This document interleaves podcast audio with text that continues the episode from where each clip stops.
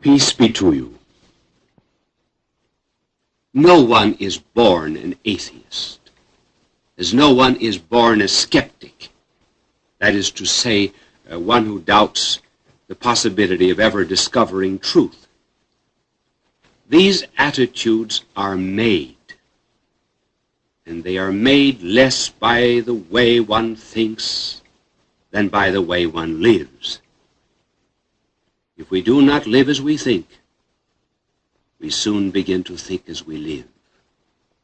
We suit our philosophy to our actions. That is bad. Let me tell you the story of an atheist in London, England. I used to do considerable work in St. Patrick's Parish in Soho Square in that city. One Sunday morning, I came into the front of the church to read Mass, and I found a young lady standing in front of the communion rail, haranguing the congregation.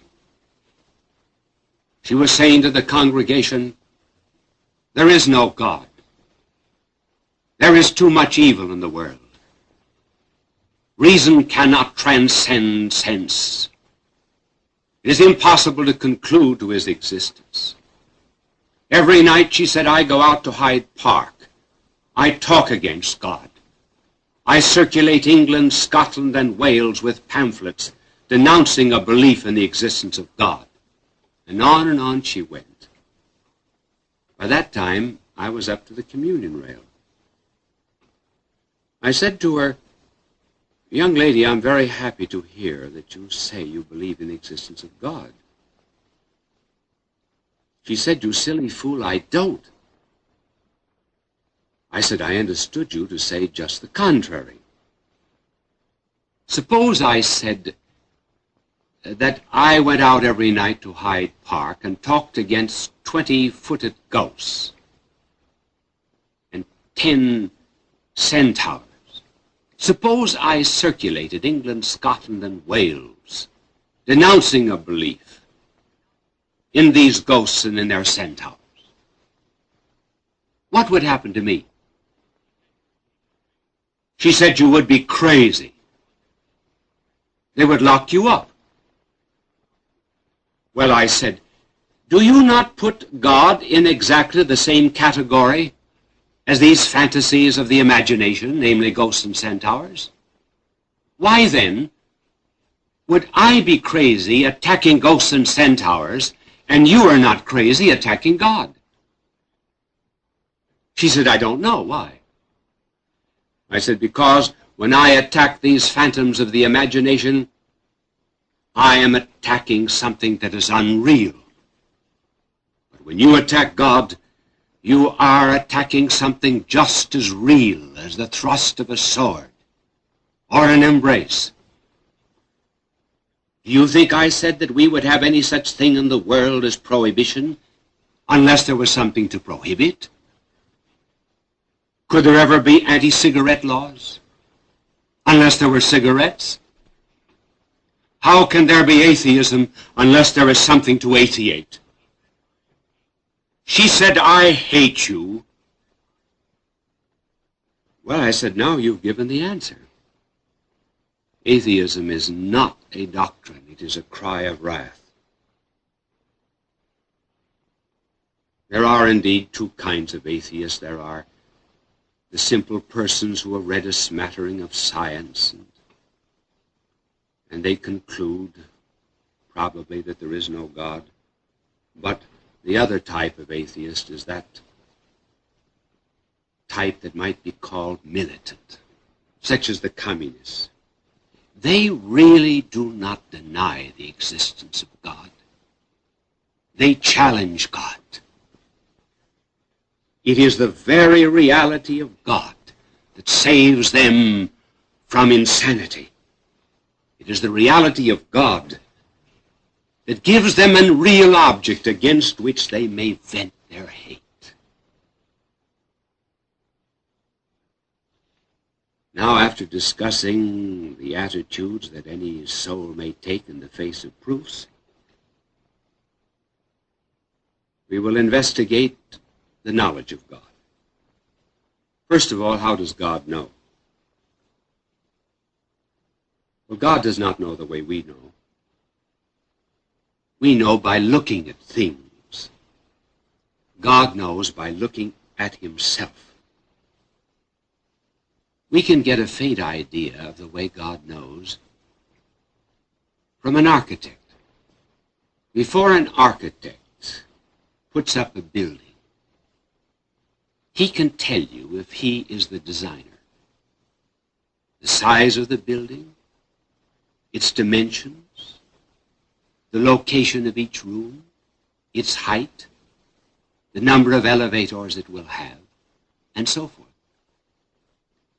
How does he know all of this before the building is built? Because he is the designer of the becoming of the building. Now, God is a cause, too. But God is not just a cause of the becoming of the universe. He's the cause of the very being of the universe. And just as an architect needs only look into his own mind to understand something of the nature of that which he has designed, as a poet knows his verses in his own mind, so God knows all things by looking at himself. He does not need to wait for you to turn a corner before he knows that you're doing so. He does not see little boys putting their fingers into the cookie jar and conclude they're stealing. Everything is naked and open to the eyes of God. For example, he does not just look down at a debutante at a coming-out party and then be on tender hooks for the next 5 years wondering if she's going to find a man. There is no future in God. There is no past in God. There is only the present. We can get a faint idea what this knowledge is from an example of this kind. Suppose you walked through a cemetery in which you saw a succession of gravestones belonging to the same family. As you walked along slowly, you saw written on the first gravestone the inscription, Ezekiel Higginbottom, died 1938. Then you walked a little further, and you saw another tombstone reading, Hiram Higginbottom, died 1903. A few steps more, Nahum Higginbottom, died in 1883. And then still further on, Reginald Higginbottom, died in 1861. These tombstones would indicate a succession of events that happened in space and time. But now suppose you flew over that cemetery in a plane. Then you would see all at once. And that is how history must look to one who is outside of time. Another example may make clear the knowledge of God. Imagine you were looking at a motion picture reel. This motion picture reel has the full story or drama unwritten on every single inch of it. Suppose the motion picture reel were conscious. If it were, it would know the whole story. But if you and I were to know the whole story, we would have to wait until that screen, or rather that film, was unrolled upon the screen. We would only know successively what the reel knows all at once. And that is the way it is with the knowledge of God. Now coming a little more closer to that knowledge, because God knows all things and because he is creator, it follows that every single thing in the world was made according to an idea or a pattern existing in the divine mind. Look round about you. You see a bridge, a statue, a painting, a building. Before any of these things began to be, they existed in the mind of the one who designed or planned them. In like manner, there is not a tree, a flower, a bird, an insect in the world that does not in some way correspond to an idea existing in the divine mind. The pattern of them has been wrapped up, as it were, in matter. And what our knowledge does, and what science does, is to unravel and unwrap, as it were, this matter in order to rediscover the ideas of God. And it's because God put his ideas or patterns in things that we are assured of the rationality and purposiveness of the cosmos. It is that makes science possible. If there were no human minds in the universe, if there were no angelic minds, things would still be true because they corresponded with the idea existing in the mind of God. Naturally, we cannot bring up a subject like the knowledge of God without meeting certain difficulties.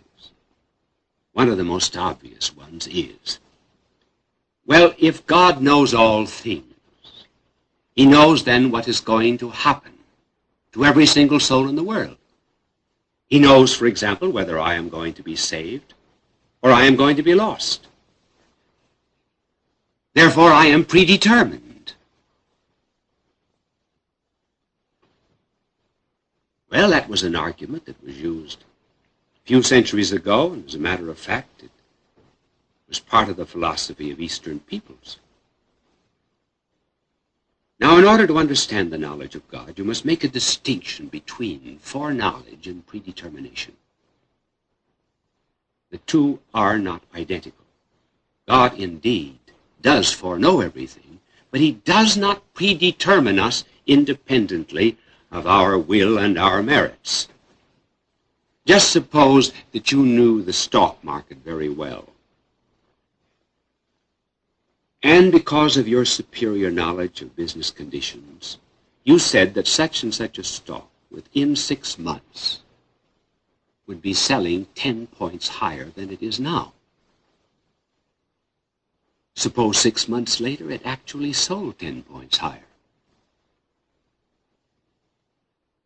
Would you have predetermined and caused it to be 10 points higher, although you foreknew it? There were other influences, were there not, besides your superior knowledge? To make it still more concrete, in the early colonial days of this country, a farmer set out for the town to make some purchases. He had gone but a short distance, and he came back, and he told his wife he had forgotten his gun.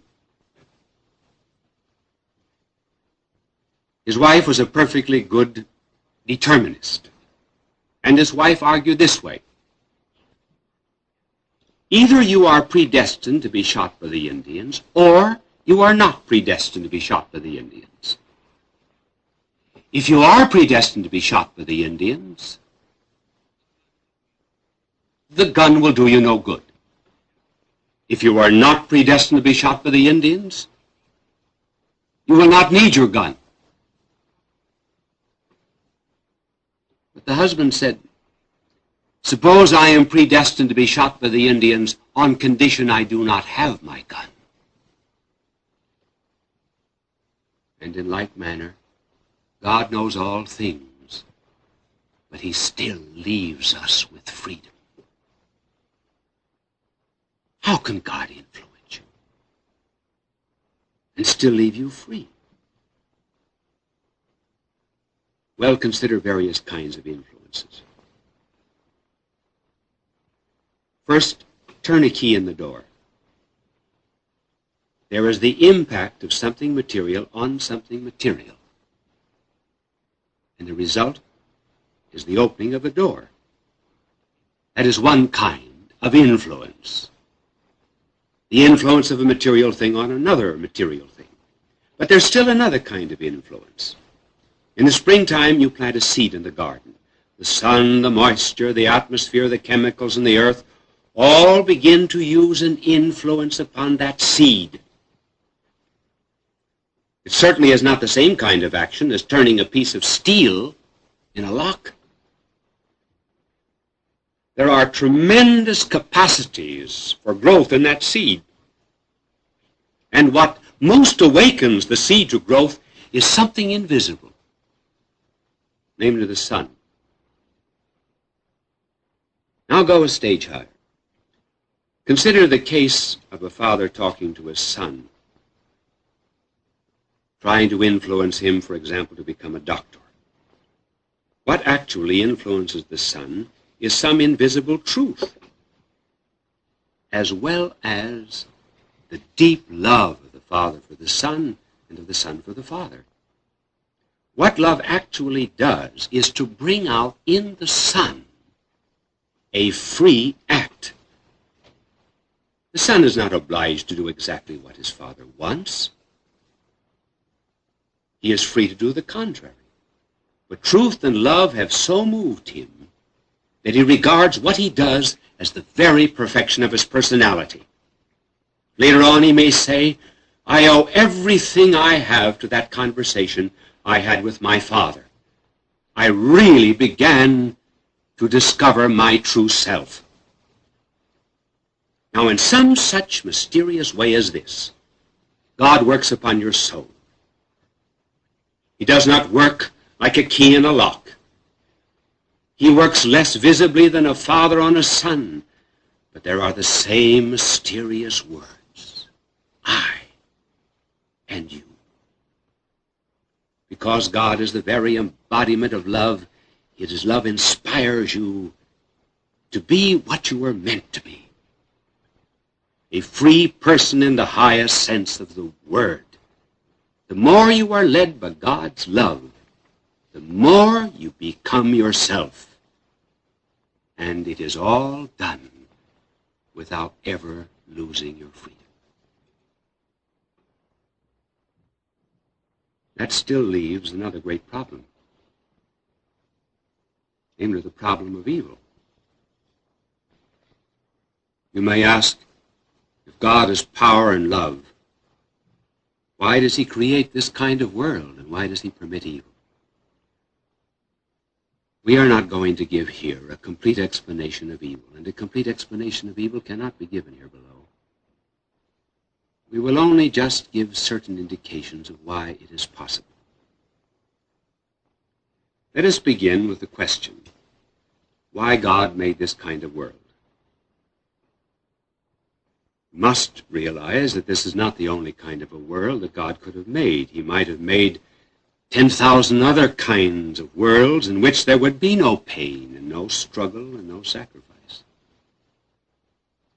But this is the best possible kind of world that God could have made for the purpose that He had in mind. Notice the distinction we're making. For example, a little boy says to his father, who is a distinguished architect, "I want you to build me a birdhouse." The architect designs a birdhouse. It's not the best house that skilled father can design, but it may be the very best house that the architect could design for the purpose that he had in mind, namely, to build a house for sparrows. Now that brings us to this other question. What purpose now did God have in mind in making this world? The answer is that God intended to build a moral universe. He willed from all eternity to build a stage on which characters would emerge. He might have made a world without morality, without virtue, without character. He might have made a world in which each and every one of us would have sprouted goodness with the same necessity, for example, that the sun rises in the east and sets in the west. But he chose not to make that kind of a world. Not to make a world in which we would be good as fire is hot and ice is cold. He willed to make a moral universe in order that by the right use of the gift of freedom, characters might emerge. What does God care for things piled into an infinity of space, even though they be diamonds? For if all the orbits of heaven were as so many jewels, glittering as the sun, what would their external but undisturbed balance mean to him in comparison with a single character, which could take hold of the tangled skeins of a seemingly wrecked and ruined life and weave out of them the beautiful tapestry of saintliness and holiness? The choice before God in creating the world, therefore, lay between creating a purely mechanical universe peopled by mere automaton machines, or creating a spiritual universe in which there would be a choice of good and evil. All right, grant it then that God chose to make a moral universe in which there would be character. What was the condition of such a universe? He had to make us free. That is to say, he had to endow us with the power to say yes and no, and to be captains of our own fate and destiny. Morality implies responsibility and duty, but these can exist only on condition of freedom. Stones have no morals because they are not free. We do not condemn ice because it is melted by heat. Praise and blame can be bestowed only on those who are masters of their own will. It is only because you, for example, have the possibility of saying no, that there's so much charm in your character when you say yes. Take the quality of freedom away from anyone, and it is no more possible for him to be virtuous than it is for the blade of grass which he treads beneath his feet. Take freedom away from life, and there would be no more reason to honor the fortitude of martyrs than there would be, for example, to honor the flames which kindle their faggots. Is it therefore any impeachment of God that he chose not to reign over an empire of chemicals? If God has deliberately chosen a kind of empire not to be ruled by force but by freedom, and if we find that his subjects are able to act against his will as stars and atoms cannot, does this not prove that he has possibly given to those human beings the chance of breaking allegiance in order that there might be meaning and purpose in that allegiance when they freely chose to give it? Here we have, then, a mere suggestion as to the possibility of evil. It's bound up with the freedom of man. Man who's free to love is free to hate. He who is free to obey is free to rebel. Virtue in this concrete order is possible only in those spheres in which it is possible to be vicious. A man can be a saint only in a church in which it is possible to be a devil. You say, well, if I were God, I would destroy evil. Well, if you did that, you would destroy human freedom. God will not destroy freedom.